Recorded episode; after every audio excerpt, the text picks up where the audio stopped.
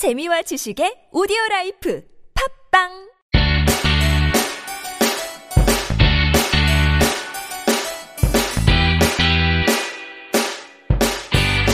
찾아가는 법률 서비스를 지향하는 법률사무소 시우 김삼연 변호사입니다.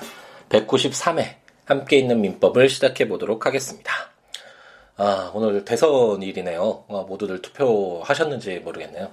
아, 저는 좀 아침에 일찍 일어나서 이제 투표를 하고 왔는데, 어, 예전과 다르게, 예, 뽑을 사람이 너무 많다라고 해야 되나요? 모두 각자 어, 지지하는 후보들은 뭐 다 다르시겠지만 에, 저는 개인적으로 굉장히 음, 우리가 정말 많은 아픔을 통해서 에, 경험을 했고 배웠고 에, 그렇기 때문에 우리를 대신해서 에, 국정을 운영을 하는 그 대리인을 뽑는 이 소중한 우리 국민의 권리이기도 하고 의무이기도 하죠. 아, 이런 우리 대표자를 뽑는 데 있어서 좀 더 많은 어떤 관심과 노력을 기울여야 된다라는 것을 배웠기 때문인지 이번 대선 토론도 물론 아직까지는 우리가 아, 외국에 비해서 이렇게 토론 문화가 발달되어 있지 못하기 때문인지 토론이 그렇게 막 원활하거나 정말 좀 아, 유익하거나 뭐 이런 부분은 아직까지 미흡한 것은 사실이지만 예전에 비해서는 우리가 그 후보자가 어떤 생각을 가지고 있고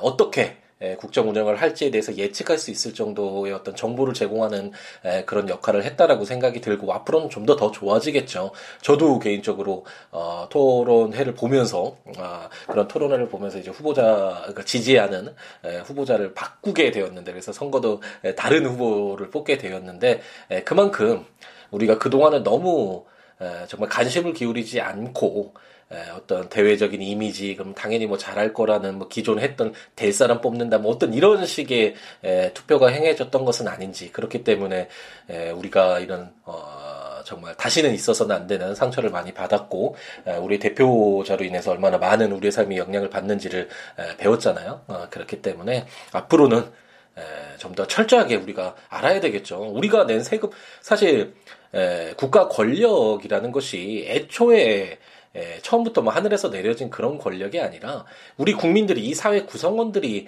에, 우리를 대신해서 조금 더 이 운영을 잘해달라고 우리 한 가정으로 보면 가계부 잘 꾸려달라고 아, 이렇게 맡기는 거잖아요. 그래서 뭐 어, 뭐저 대선에 나오는 후보자들 뭐 공약 같은 거 보면 자기들이 선심 쓰듯이 이야기하는 것 같지만 그 돈이 다 우리가 아, 각자 아, 이렇게 객출해서 모은 돈으로 세금으로 어, 운영되는 것이고 이 모은 세금을 어디에다 효율적으로 잘 그리고 어떤 것에 우선순위를 두고 어, 쓸지에 대한 어떤 이런 것들에 대해서 어, 국정 운영을 잘 해달라라고 우리가 어, 우리가 월급도 주는 것이니까 이 세금으로 급여를 주는 것이니까 이런 급여를 바탕으로 어, 요청하는 것이지. 그렇기 때문에 갖는 에, 그런 권한들 그런 에, 것들이 국가 권력일 뿐이지 이게 뭐 하늘에서 내려온 그런 권력이 아니기 때문에 이런 국가 권력과 관련 관련돼서 우리가 부여하는 데에 있어서 아, 정말 신중하게 그리고 잘 우리의 대리인들을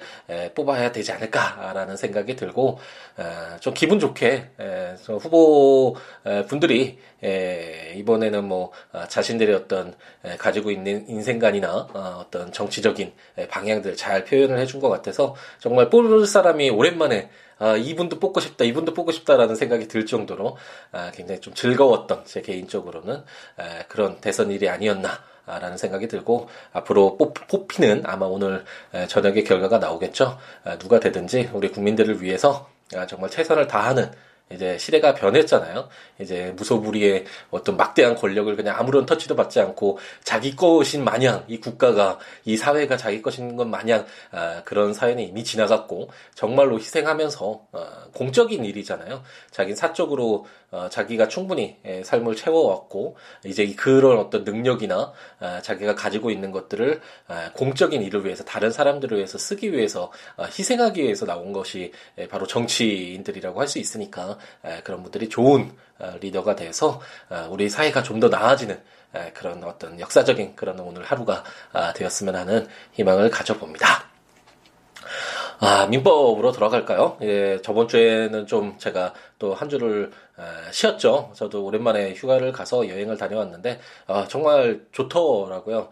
아, 이번 상반기는 상당히 좀 일도 바쁘고 좀 정신도 없던 어, 순간들이 많아서 좀 아, 일상 속에 빠져 있는 그런 에, 듯한 기분이 많이 들었는데 그래도 이렇게 여행을 갔다 오니까 일상에서 잠시 벗어나서 어, 제 3도 한번 되돌아보고 제가 에, 가지고 있는 생각들, 저희 위치 뭐 이런 것들 한번 되돌아보는 에, 그런 시간을 가지니까 아, 정말 어, 충전이 되는 듯한 아, 그런 기분이 들고요. 그래서 아, 다시금 열심히 이제 함께 있는 형법과 함께 있는 헌법도 아, 지금 다시 해달라는 분들 요청이 많이 들어오는데 다시금 힘을 내서 제가 할 수 있는 것들 정말 작은 것이지만 아, 여러분들에게 도움을 드리기 위해서 더 노력해야겠다라는 그런 생각이 들었습니다. 좀 더 열심히 한번 해보고자 합니다. 그리고 이번 여행에서 아, 느꼈던 건데 정말 많이 여러분들 다니셨으면 좋겠습니다. 물론 어렵죠. 경제적으로도 어렵고 시간 내기도 어렵고 물론 그런데 어떤 아, 미래를 위해서 모든 것들을 미래는 불확실하잖아요. 어떤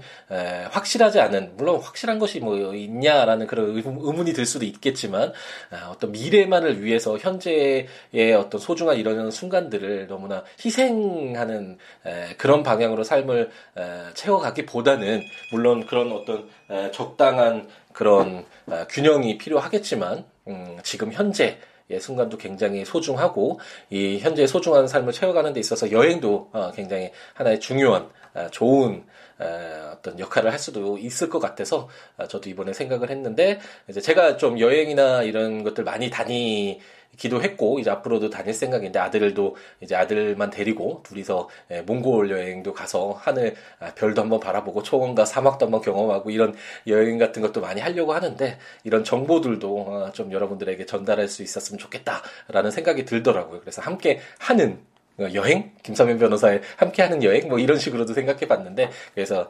어, 그 정보 같은 거 많이 담아서 물론 이런 여행 책 같은 그런 세세한 에, 그런 많은 정보는 아니겠지만 제가 생각하고 있는 것들 그리고 제가 느꼈던 것들 그리고 제가 편리하게 이용했던 것들 제가 여행을 가면 항상 그 나라 언어를 좀 배우고 그리고 실제 생활에서 많은 어, 한국 분들 계시는 데보다는 현지인들이 있는데 이런 쪽에 많이 이제 좀 다니거든요. 그래서 그런 것들 통해서 어, 도움 받 받았던 것들 이런 정보들 좀 담아서 아, 또 전자책으로 음, 정말 뭐 아, 저렴하게 뭐 아, 돈을 벌려고 하는 건 아니니까 이렇게 한번 내볼까라는 생각도 있는데 만약 아, 그런 책들 발간하면 알려드리겠습니다. 한번 참고 삼아서 한번 보시고 여행 다니면서 일상에서 잠시 벗어나서 아, 재충전하는 아, 그런 시간들 가지실 수 있었으면 아, 좋겠네요. 함께 있는 민법으로 돌아오겠습니다. 이제 임대차 계약의 마지막 아, 세 개의 조문만을 남겨놓고 있는데요. 아, 매매 계약과 더불어서 가장 중요한 계약이라고 할 수 있고 임대차 계약이 우리가 아, 현실에서 한 번쯤은 누구나 계약의 당사자가 되는 그런 어떤 계약의 종류가 바로 임대차 계약이라고 할 수 있는데 읽어보니까 그렇게 특별한 것은 없죠. 어, 매매 계약에서도 마찬가지였겠지만 어, 법률이라는 것이 어떤 현상이 발생할 줄 알 수가 없잖아요. 그래서 그 모든 것들을 구체적으로 세부적으로 다 하나하나의 용어로 담가둘 수는 없고 하나의 기준점을 마련해 둔다라고 생각하시면 되겠고 이런 기준을 바탕으로 해서 어, 개개 현실에서 발생하는 그 분쟁에 이 법률 문구들 이런 내용들을 어떻게 적용시킬 것인가 이게 굉장히 중요한 부분이고 이것이 바로 어, 법원이 하는 역할이다라고 생각하시면 되겠고 이렇게 어떤 법원의 판단만으로 어, 내버려 두기에는 너무나 좀 어, 뭐랄까요 가변적이고 많이 유동적이고 어, 좀 어, 기준이 명확하지 않을 때는 이제 특별법 뭐 주택임대차보호법이라든지 뭐 상가임대차보호법 이런 어떤 특별법이 만들어짐으로써 좀 더 명확한 아, 그런 기준들을 이제 세워두게 되겠죠. 어, 이렇게 어떤 어떤 사회 질서, 어, 법률이 만들어지는 에, 그런 방향, 취지라는 것들이 아 이렇게 해서 이런 특별법도 만들어지고 아 이렇게 기준을 세우고 있기 때문에 이런 기준을 바탕으로 아 어떤 이런 분쟁이 발생했을 때 이렇게 에, 해결의 어떤 방향을 잡는 것이구나라고 하는 그런 기준점으로서 바라보시면 아, 충분할 듯합니다. 그래서 우리가 임대차 계약을 이제 650조까지 조문을 읽어봤는데 651조는 이제 삭제를 했죠. 2016년 작년에 삭제됐는데 이게 헌법재판소에서 위헌 결정이 나서 아, 예전에는 임대차 계약 기간이 이제 정해져 있었었거든요. 이게 20년이었죠. 예전에 임, 그 임대차 계약 기간이 20년을 넘지 못한다라는 규정이 651조에 있었거든요. 너무 그 우리가 전세권에서도 배웠지만 전세권이나 뭐 임대차 계약이나 이런 장기로 너무나 장기로 두면 그 목적물을 에, 사용하는 데 있어서 어떻게 사용되는지 그 관리 부분이나 아니면 그 전세권 설정자나 임대인이나 이렇게 어떤 그런 에, 그 목적 물건의 어떤 소유권자, 아, 그 물건을 사용토록 해주는 사람의 에, 권리가 아, 좀 훼손될 수 있기 때문에 장기간 두는 것에 대해서 어떤 아, 제한을 두는 그런 규정이 아, 있고 전세권이 있었고 임대차 651조도 규정하고 있었는데 이제 그 이제 좀 현대 사회에서 어, 651조가 뭐 석조나 이런 건물들 튼튼한 건물일 때에만 어, 임대차 존속 기간이 20년 넘도록 하고 그 외에는 어, 임대차 존속 기간 20년을 넘지 못하도록 이렇게 에, 규정을 그냥 딱 단정시켜 놓고 있었으니까 이러면 어, 그 건물의 그 강도를 가지고 어떻게 판단하느냐 그 기준도 명확하지 않을 뿐더러 어 임대차 존속 계약 그 기간은 양 당사자의 합의로 얼마든지 늘릴 수 있는 것인데 만약 이런 것들을 일률적으로 이렇게 제한을 두게 되면 어 다른 또 방법을 쓰게 되겠죠. 임대차 계약이라는 민법에 규정되어 있는 이 틀이 아니라 아 다른 어떤 뭐 편법적인 수단이 또 사용될 수도 있는 것이고 그렇기 때문에 아 사회 질서의 어떤 기준으로서 이제 적용하기에 부적합하다라는 그런 아, 판 판단이 헌법재판소에서 2013년도에 이제 위헌 결정이 됐고 그래서 651조 임대차 계약 기간이 20년으로 어, 최장 기간이 정해져 있던 것이 아, 이제 삭제됐다라고 생각하시면 되겠네요. 652조 보면 강행 규정이라는 제목으로 제627조, 제628조, 제631조, 제635조, 제638조, 제640조, 제641조, 제643조 내지 제647조의 규정에 위반하는 약정으로 임차인이나 전차인에게 불리한 것은 그 효력이 없다라고 규정하고 있네요. 강행 규정 이야기 들어보셨죠? 언제 들어보셨는지 기억이 나나요? 이 거의 아, 뭐 이제 3년이 다 돼가는 것 같은데 어, 민법 총칙 처음에 우리가 공부할 때, 그러니까 민법 총칙이라는 것이 이제 다시 한번 공부하고 싶다라는 생각이 드시지 않나요? 이게 그냥 우리가 어떤 법률을 접할 때 민법 총칙이라고 해서 민법 총칙부터 공부를 이제 대학에서도 어, 시작을 하는데 그것이 과연 맞나라는 생각은 항상 의문은 들고는 있지만 어, 우리나라 민법이 판택된 시스템을 취하고 있기 때문에 어, 공통적인 내용들 민법 전반에 걸쳐서 공통적인 내용들을 따로 뽑아서 민법 총칙으로 담아두고 있고 그렇기 때문에 처음 공부할 땐 이게 정말 무슨 내용인지 전혀 알 수가 없는 것이 사실 맞죠. 이것을 처음부터 민법 총칙을 접했는 있는데 알 것 같다라고 하는 분들은 아, 정말 레걸 마인드가 너무나 뛰어난 천상 어, 법조인이라고 해야 되나요? 예, 그런 분들이거나 아, 아니면 뭐 그냥 아, 그렇구나라고 그냥 형식적으로 피상적으로 이해하는 것이 그게 맞겠죠. 그럴 수밖에 없는데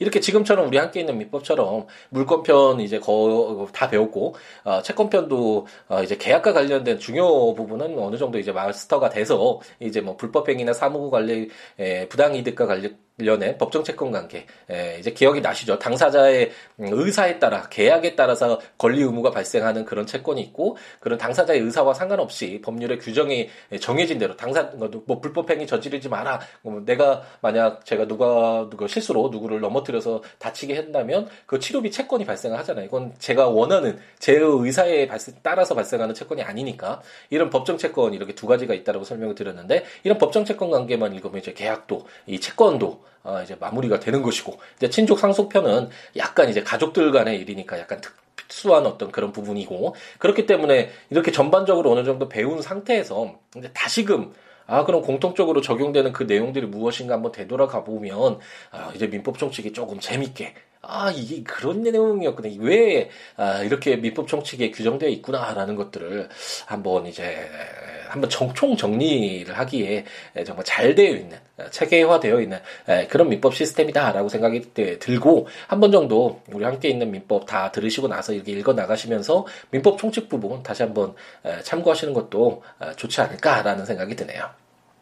민법 총칙에서 우리가 강행 규정 공부를 했는데 아, 제 105조였죠. 여기서 임의 규정이라는 제목으로 읽었었는데 아, 임의 규정, 강행 규정 뭐 말 그대로 해석이 가능하죠. 강행 규정은 에, 원칙적으로 어, 당사자가 마음대로 정할 수 없는 그런 계약 내용들이라라고 생각되기 하시면 되겠고 임의 규정은 당사자들의 어떤 법률의 기준이 있더라고 하더라도 당사자들의 합의가 우선이 되기 때문에 당사자들이 다르게 정할 수 있는 그 내용을 아, 그런 내용을 임의 규정이라고 할 수 있겠죠. 아, 그런 내용들을 우리가 제 105조에서 이제 배웠는데 지금 어 임대차 계약과 관련돼서는 제 652조에서 강행 규정이라고 해서 이런 이런 내용들은 당사자가 마음대로 바꾸지 마라고 규정을 하고 있네요. 그 이유가 뭘까요? 제가 그 채권 특히 계약 이제 공부를 시작하면서 조문들을 시작하면서 말씀드렸지만 아, 당사자가 합의로 어떠한 내용의 계약을 체결하는 것을 국가가 어떤 사회가 어, 끼어들 개입할 에, 이유는 없겠죠. 당사자들이 그렇게 하고 싶다는데 에, 국가가 개인이 개입해서 그거 하지 마라고 얘기할 에, 그런 이유도 없고 그렇게 할 필요도 없을 것입니다. 하지만 아, 아무래도 뭐 모두 다 이렇게 평등한 그런 사회라면 모든 사람들이 다 평등하게 자기의 의사에 따라서 어, 자, 자, 자신의 어떤 진정한 의사에 따라서 계약을 체결한다면 당연히 그냥 내버려 두면 될 텐데 어, 좀 사회적 강자, 사회적 약자 이런 부분이 있을 수 있죠. 그리고 뭐 사회 상규에 반하는 그런 계약도 있을 수 있고 뭐 도박 계약이나 뭐 도박을 하면서 그 금전을 차용한다거나 누구를 뭐 해치는데 돈을 지급한다거나 이런 계약이나 뭐 어쨌든 사회가 국가가 어, 좀 금지시켜야 될 그런 부분들이 분명히 있을 것이고 이 임대차와 관련돼서는 아무래도 임대인에 비해서 에, 물건을 사용하도록 요청을 하는 임차인이 사회적 약자라고 볼 수 있겠고 그렇기 때문에 이 사회적 약자를 무조건 불리하게 계약이 체결될 수도 있는데 임대인이 마음대로 좀 자기가 어떤 어, 갑의 위치라고 할까요? 그렇기 때문에 불리한 계약이 있을 수도 있는데 이런 것들을 어, 법이 에, 전혀 고려치 않는다면 그것은 또 어, 우리 어떤 사회 기준으로서의 법률의 역할을 못한다고 할 수 있겠죠. 그렇기 때문에 제 652조는 제가 읽어드렸던 그 조문들 한 번씩 에, 다시 가서서 이제 보시면 되겠죠. 어, 일반적으로 어, 임차인이나 또는 전차인 우리가 배웠지만 아, 이렇게 임대 임차인이나 전차인에게 불리하게 에, 적용될 수 있는 이런 조문들은 이 민법에서 특별히 그들을 보호하기 위해서 규정을 하고 있기 때문에 이런 내용들을 임대인이 마음대로 임차인과 합의했다는 그런 이유만으로 무조건 배척하는 것을 막고 있다라고 생각을 하시면 아, 되겠습니다. 653조 볼까요, 그러면? 일시 사용을 위한 임대차의 특례라는 제목으로 제628조, 제638조, 제640조, 제646조 내지 제648조, 제650조 및 전조의 규정은 일시 사용하기 위한 임대차 또는 전대차인 것이 명백한 경우에는 적용하지 아니한다라고 규정하고 있습니다. 이 그 646조 내지 648조 이거 어떤 의미인지 아시죠? 제가 어, 뭐 당연히 설명을 드렸었던 것 같은데 이거 646조, 647조, 648조 이렇게 쓸 수도 있지만 아, 조문들이 연속되면 그 일일이 쓰기보다는 646조 내지 648조, 뭐 646조 내지 650조 그러면 그 647, 648, 649, 650까지 이게 다 포함되는 그런 것을 내지 이렇게 쓰고 있고요. 그 여기서 보면 638조, 640조니까 639조가 빠지니까 638조 내지 이렇게 쓰지 못하는 것이겠죠. 예, 이런 것들은 뭐 참고로 한번 읽어보시면 되겠고, 어, 일시 사용을 위한 임대차라는 것이 우리가 일반적으로는 아, 임대차 계약이 좀 오랜 기간 지속되는 것을 전제로 하죠. 우리가 어, 임대차 계약 체결하는 거 생각을 해보죠. 이제 건물 사는데 대체적으로 2년 계약을 하잖아요. 2년이나 1년 이렇게 계약을 하게 되는데 어, 뭐 6개월 계약을 해서 6개월 만에 어, 그 물건을 사용하고 어, 나가라라고 한다면 그 임차인에게 너무나 불리할 수 있잖아요. 그렇기 때문에 어, 비록 민법에는 이런 체당 기간이 규정되어 있지 않은데 이제 어, 사회적 약자인 임차인을 보호하기 위해서 어, 체당 기간이 주택 임대차 보호법 2년이죠. 임대차 보호법에 규정되어 있고 상가 건물 임대차 보호법에도 최단 기간이 규정되어 있고 또 5년 동안 이렇게 갱신을 자동적으로 할 수 있게끔 5년 동안은 사용할 수 있게끔 이렇게 최단 기간을 규정하고 아, 있잖아요. 그게 어, 임차인 그리고 전차인을 보호하기 위한 그런 규정이라고 할 수 있는데 아, 그렇다고 하더라도 그런 내용이 아닌 당사자의 어떤 선택에 따라서 일시적으로 어, 임대차 목적물 사용하는 건 당연히 있을 수 있겠죠. 주택적 임대보호자 아 갑자기 말이 꼬이죠. 주택 임대차 보호법이나 상가 아, 건물 임대차 보호법에서 규정되어 있는 그런 요건이 충족되지 않는 그런 뭐 당사자들의 합의에 따라서 어, 당연히 일시적으로 사용할 아, 필요가 있는 그런 임대차가 있을 수 있고 이러한 경우에도 무조건 임대차 계약이 체결 어, 규정들이 적용되게 된다면 예를 들어서 어 628조였나요?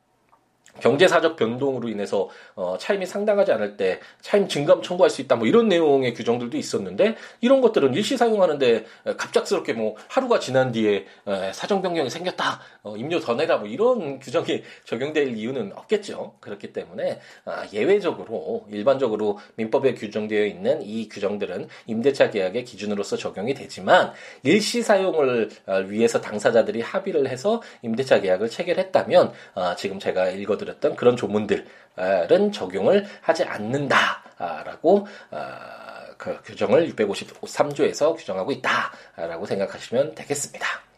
제654조는 준용 규정이라고 해서 제610조 제1항, 제615조 내지 제617조의 규정은 임대차에 이를 준용한다라고 규정하고 있고 어, 준용이라는 부분도 우리가 임대차 아, 민법 총칙 공부를 할때 예, 많이 배웠었죠. 어, 조문들 사실 제610조나 615조, 617조의 내용 이게 사용대차 사용대차가 어, 또 가물가물하실 수도 있는데 한 한 달 한두 달 지났겠죠. 그러니까 그 물건을 사용한다라는 측면에서는 임대차와 동일하죠. 근데 다만 사용대차는 무상으로 어, 사용하게 하는 그런 계약이고 그래서 현실에서는 당연히 무상 공짜가 거의 없잖아요 세상에 이 사용대차보다는 임대차가 당연히 많이 쓰이는 에, 그런 계약인데 에, 어쨌든 그 물건을 사용케 한다라는 에, 그런 측면에서는 유사한 성격을 가지고 있기 때문에 이 규정들이 야, 임대차 계약에도 준용된다라고 규정되어 있고 그래서 준용이라는 것은 만약 이 준용 규정이 없다면 610조하고 615조, 617조, 616조도 마찬가지겠죠.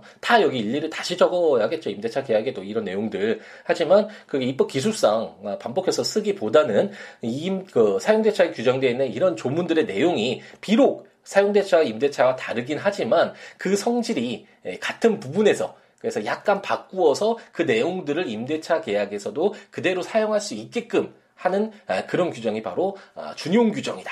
아, 준해서 사용하게 한다라는 거잖아요. 그래서 사용대차, 임대차가 다르니까 그대로 할 수는 없고 그대로 쓴다 뭐 이게 아니라 준용은 그것에 준해서 임대차, 사용대차가 어, 임대차와 유사한데 임료를 받지 않는 계약이구나. 그러면 임대차에서는 아 임료를 받는 그런 어떤 전제에서 610조, 615조, 616조, 617조의 규정은 아 이렇게 사용하도록 하겠다. 이게 뭐 어, 임차인은 그 목적물 성질에 의해서 정해진 용법 의리를 사용 수익해야 한다. 뭐 이런 조항이 610조거든요. 그리고 반환할 때는 그 원상을 회복해서 어, 임차 목적물을 반환해라. 사용 대차에서 그런 목적물을 반환해라. 그런 규정인데 이런 것들은 어, 사용 대차 임대차 비록 다르지만 어, 임차인도 당연히 거, 건물 반환할 때 임차 건물 반환할 때 원상 회복하고 그 임차 건물은 그 목적에 맞게 에, 정해진 용법으로 사용 수익해야 되겠죠. 에, 그런 내용들이 에, 입법 기술상 어, 그대로 또 적기보다는 이렇게 준용 규정을 통해서 어, 이제 적용된다 라고 654조에서 어, 규정하고 있습니다.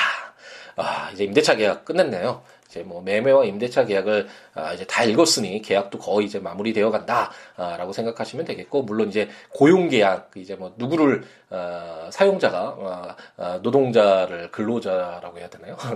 어쨌든 그 그 법률도 이제 뭐 근로자의 날이 5월 1일이었는데 이제 노동절에서 약간 우리가 그동안은 노동이라는 그 단어 자체를 용어 자체를 좀 배척하는 그런 어떤 예전에 과거에 그런 정권들이 그런 어, 의미가 있었기 때문에 근로자 그래서 근로기준법 뭐 이런 내용들이 있는데 어쨌든 뭐 이건 어, 제가 언급할 부분은 아니고 예, 어떤 이런 이런 고용계약 과 관련된 이제 계약도 보게 되겠고 이런 것들은 이제 근로기준법에서 자세하게 규정되어 있겠죠. 민법은 하나의 일반법, 어, 사법에서의 어떤 기준이 되는 가장 기본적인 일반법이잖아요. 그렇기 때문에 이런 기본적인 내용을 담고 있는데 어, 도급 계약이라든지 어, 이제 뭐 어, 위임 계약이라든지 뭐 여러 가지 남아 있긴 한데 에, 이제 매매와 임대차 계약을 이제 일금으로 인해서 어느 정도 계약과 관련된 에, 중요한 기본적인 내용들은 모두 공부했다라고 생각하시면 아, 되겠습니다. 하지만 뭐 멈추진 않겠죠. 끝까지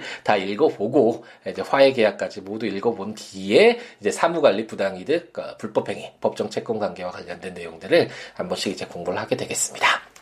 조문들 오늘 준용 규정이나 뭐 어, 일시 사용 임대차에 적용되지 않는 조문들 이렇게 여러 가지가 있었잖아요. 한번 찾아가셔서 이게 왜 어, 일시 사용에는 적용되지 않을까? 그리고 어, 사용 대차에서 이게 준용된다라는데 어떤 내용들이 준용된다는 것일까? 이런 것도 한번 찾아가서 어, 참고하시면 도움이 되니까요. 어, 국가법령정보센터 에 가셔서 찾아보시거나 제가 전자책으로 발간한 함께 있는 민법 구입하셔서 조문과 설명들 참고하시거나 블로그 siwo.com, siwo.net에 제가 해당 내용도 포스팅하고 있으니까 해당 조문과 설명들 참고하시면서 들으시면 좋겠습니다. 그 외에 뭐 어떤 내용이라도 좋으니까요. 뭐 어, 너무 좋은 말씀들 많이 해주셔서 항상 감사하다는 말씀 또 드리고요. 어, siwo.com, siwo.net 또는 siwbooks.com 아, 블로그나 026959-9970 전화나 어, 시우로 어, 골, 아, 골뱅이 gmail.com 어, 메일이나 어, 트위터나 페이스북에 시우로에 오셔서 어떠한 이야기라도 서로 주고받으면서 함께하는 즐거움 했으면 같이 했으면 좋겠습니다. 네, 선거 안 하신 분들은 선거 꼭 하시고요. 오늘 에, 앞으로 5년 동안 에, 우리를 에, 위해서 어, 국정 운영을 대신할 자가 누군지 에, 그럴 어, 좋은 분이 이제 선출이 돼서 어, 정말 좋은 방향으로 우리 사회가 좀 더 나아지는 그런 좋은 그런 어떤 계기가 되는 역사적으로 기록이 될 수 있는 그런 하루였으면 하는 바람을 가져보면서 마무리 짓도록 하겠습니다. 오늘 하루도 행복 가득하게 채우시기 바랍니다. 감사합니다.